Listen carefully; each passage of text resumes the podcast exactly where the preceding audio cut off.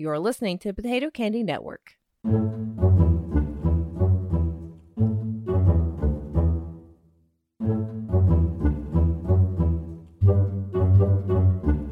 Hello and welcome. I am your host, Marie, aka Queen in Yellow. This is a new segment here at Blank Scenario, uh, being very originally called Blank a Monster. In these episodes, I am going to be presenting two or three monsters from the Monster Manual and my ideas on how to use them in scenarios. I'll try to be finding some underused monsters as well as some new ways to use some very common ones. And I'll be working from A to Z, so we're going to be starting at the beginning of the alphabet this week with the letter A. So, our first monster, just to jump right into it, are angels. Now, angels are kind of common in a lot of scenarios because well, if you have a cleric or a paladin, you want to send a divine messenger, and most people know what someone coming down from the heavens with wings looks like. There are a couple different types of angels. You have devas, then you have the planetars, and at the top you have solar, according to at least the main monster manual for 5th edition. Obviously, there are probably a lot more, and of course, with Descent into Avernus being one of the um, more recent campaigns for Wizards of the Coast, there probably are a couple ways to use them in there. I haven't read that campaign, so I'm going with my own ideas. For angels, I want to focus specifically on devas. Um, angels are, in the monster manual, described as lawful beings, at least for the most part. Even if they serve a chaotic deity, they are at least lawful and they are good for the most part, again. They act as messengers. Uh, one thing the monster manual says that I like is they are sent not to serve, but to command. So if your players encounter an angel, it is not there to serve them, they are there to serve it, which is a very interesting dynamic to throw at your players. Devas, as well have the ability to shapeshift at will. So Devas can be literally anyone in the world. It can be any animal in the world. So it's very easy to just throw Deva in there as an afterthought if you need it, or even in plain sight. There are also fallen angels. Now, angels are supposed to be able to have a complete moral compass that can't be destroyed. They're able to see into hearts people, but they, like everything else, can be taken down. So they are able to fall through deception and pride and commit so so so to speak evil acts. This means that you have an all-powerful being that can't die from old age, doesn't need to eat and sleep, but is cut off from his deity. Another fun thing with angels to keep in mind is actually from the 3.5 Monster Manual.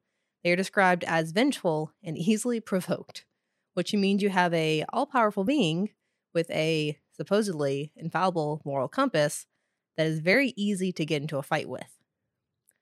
With all this in mind, here's a couple scenario ideas I have for Devas that you can use in your games. The first deals with the idea of the fallen angel. Now, this is an angel that has failed a quest because it was tricked it fell to its own hubris, whatever it was, it failed in its quest and is now asking the party for help. What this means is the party has a chance to get a very powerful ally. Whether the angel is redeemed through this quest is irrelevant. All it has to do is just have the party help it out, you know, fulfill the quest as much as you can. And now they have an ally they can call upon that owes them, so to speak, that they have proven themselves to. And if this Deva is redeemed in the eyes of his God, that means that they have that divine connection they can call upon. So that's a very easy side quest to kind of throw into it, especially if you're trying to run a campaign where your players need to build up allies. That's a really good ally to offer them. Another scenario idea is that they can receive aid from an angel on a quest. But they find out that the end goal of this angel or this deva conflicts with the party's goals are or their morals basically, Angel shows up and says, I've been sent to help you defeat this great evil. Great. They show up. The party doesn't want to kill the great evil. The angel has been tasked with that by its deity. This could be because the god is a very black and white deity that doesn't offer forgiveness. It could be a angel from a god that is basically in opposition to your party. Maybe if you're a cleric because you're doing a goal, a different god has sent this angel to stop that goal. But now they have that conflict of this angel has helped them. They know how powerful these guys are. And they have to decide are they going to fight the Deva that they have been running with this whole time? Or do they just step aside and let the Deva do its business and no problems? Creates a really interesting conflict within the party and a potential ally, while also asking the party how committed are you to your goals and your morals. The final scenario idea for a Deva is actually a social one. And this is simply an encounter on the path to somewhere. Probably either in between major quests or at least, you know, in between minor ones. The party can encounter Deva on the path to whatever goal they're on, and the Deva can make some claim about one of them being bad. Because again, angels can see sort of the hearts of people. They know what they are about. If you have a rogue in your party, could be fun to say, "Hey, rogue, you're a bad person." Could also be really fun to do this to a cleric or paladin.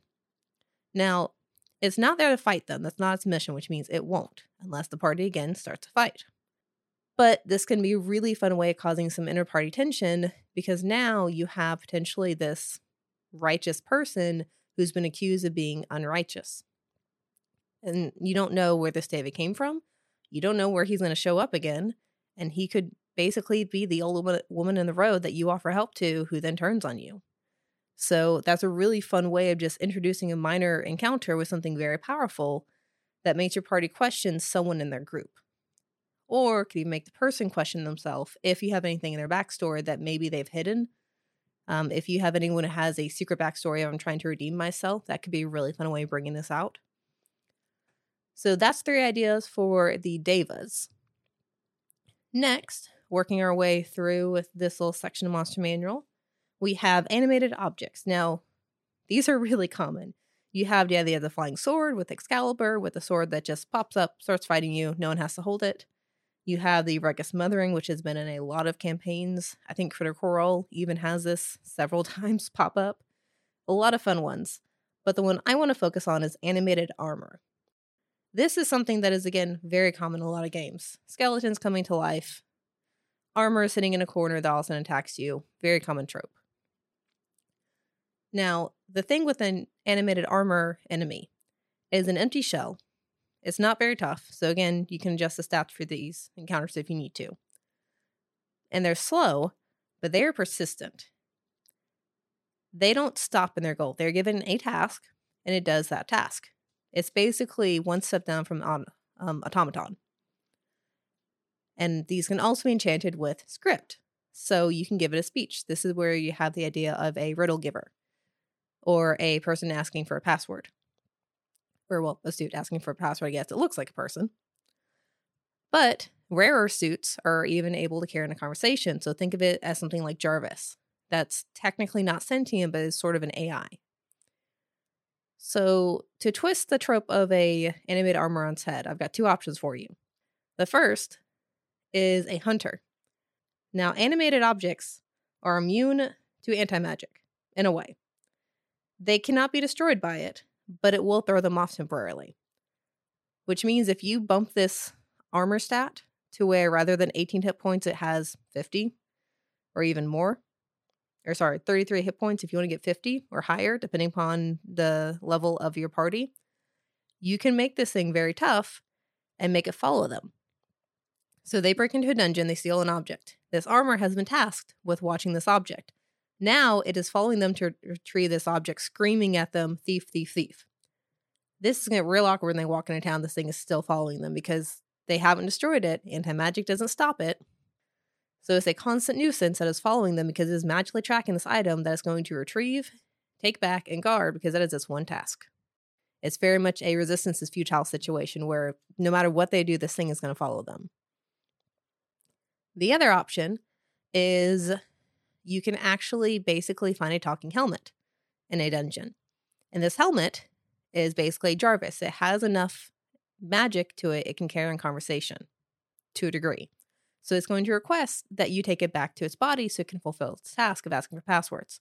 It's not a combatant one, so not having to worry about fighting anything once they do this. But until it's there, it can't open the door to let people in. They might have the password, they might be able to answer the riddle. It's not super complicated, but until this thing is reassembled, it can't do its job. And that's what it's trying to do. Now, if they don't find the helmet, they can find the body first. You come to a doorway, you see part of an animated suit of armor attempting to do something, but it can't ask us questions, so you can't answer. So now you have to go find a head to bring it back. So you have a scavenger hunt basically in this dungeon. So those are at least two trope breakers, hopefully, for animated armor. And our last monster under the letter A are the Ankhegs. And I'm hoping I'm saying that right because, man, I cannot pronounce that. so, Ankhegs are described as lurkers in the earth. It looks like a giant praying mantis, but with crab armor, is the best description I can come up with. Look it up, it's weird. But they leave tunnels in the earth. They're basically underground. They are described in the monster manual as well as the bane of field and forest because they like to terrorize livestock. Because obviously they live in the ground, they tunnel up, they steal a cow, they go back underground. Problem for farmers. But one thing that I found interesting, because at first you might be thinking, well, this is simply go and kill them and you're done, right? Kind of. In the 3.5 monster manual, when it talks about the Ankhegs, they actually are beneficial to farmland because the tunneling systems that they leave behind as they're burrowing underground add air nutrient waste to the land. So there is a sort of symbiotic relationship that can happen here. So, two ideas for this one. The first is kind of the obvious that they are tasked with finding creatures stealing cattle. Now, this is basically rather than you dealing with wolves, because everyone has to go fight wolves at level one, you fight these guys. So basically, think Tremor. They go out, they're watching the field, all of a sudden, cow disappears underground. If they follow it, they realize there's an underground tunnel system of these things that they have to figure out how to fight. So they are in a very confined space with a dungeon crawl, having to fight these things. Now, Ankhegs are not especially tough. They only have 14 armor, only 39 hit points, so it's not detrimental. But they are a pretty challenging monster for a party, so depending upon where you're putting the party level at, this could be a bit of a tricky one. And because they can tunnel, that makes it harder to find them because you have an entire system you have to get through. The other option that personally I really want to run at some point because it just sounds fun is a hunting season par- scenario. Basically, the farmers realize that the Ankhegs are beneficial, but you have to keep population control in check. So every year there's hunting season. So your party can sign up and they can kill so many of these creatures. There is a limit. And it basically acts like a fishing competition. That the person who kills the largest one, or the most impressive one, wins a prize. Everyone else, you get, you know, five gold per head kind of thing, right? Just you get something for killing them and signing up. And as long as you don't kill too many, you're okay. But the biggest one gets a prize. So your party now has to decide are they going to kill the weak little ones that is going to be easy cash? Or do they try to go after the really big one that's going to be a bit of a tougher fight? So that could be really fun because now they have to decide what fight are they going to want to pick or how many fights because they could kill one that's really big and it's really tough and they're like, you know what, we're done. We're not going to do anymore. We're going to try for the competition. We're going to leave it there. Or they're like, we're just going to kill as many as we can. Everyone sign up individually, get as much cash and leave. They could also do that. But by making it about a hunting season rather than just go and kill them all, it makes it strategic. So it's not just slaughter everything because once they've killed so many, now they can't kill anymore and they might still be stuck in that tunnel. So again, think tremors. These things are very tricky to find because they're underground. So once you're in their lair, you have to find your own way out. So those are three monsters. We have the Ankhegs, we have the animated armor, and we have Devas under the angels category. Let me know what you would do with these monsters. Honestly, there's probably a lot more ideas you can do and a lot more ideas people have done with these and I'd love to run a couple of these as just mini adventures at some point for myself. So for our next blank monster, we will be going through next letter alphabet, letter B, and we're just going to keep working our way through. And I will see you guys next time.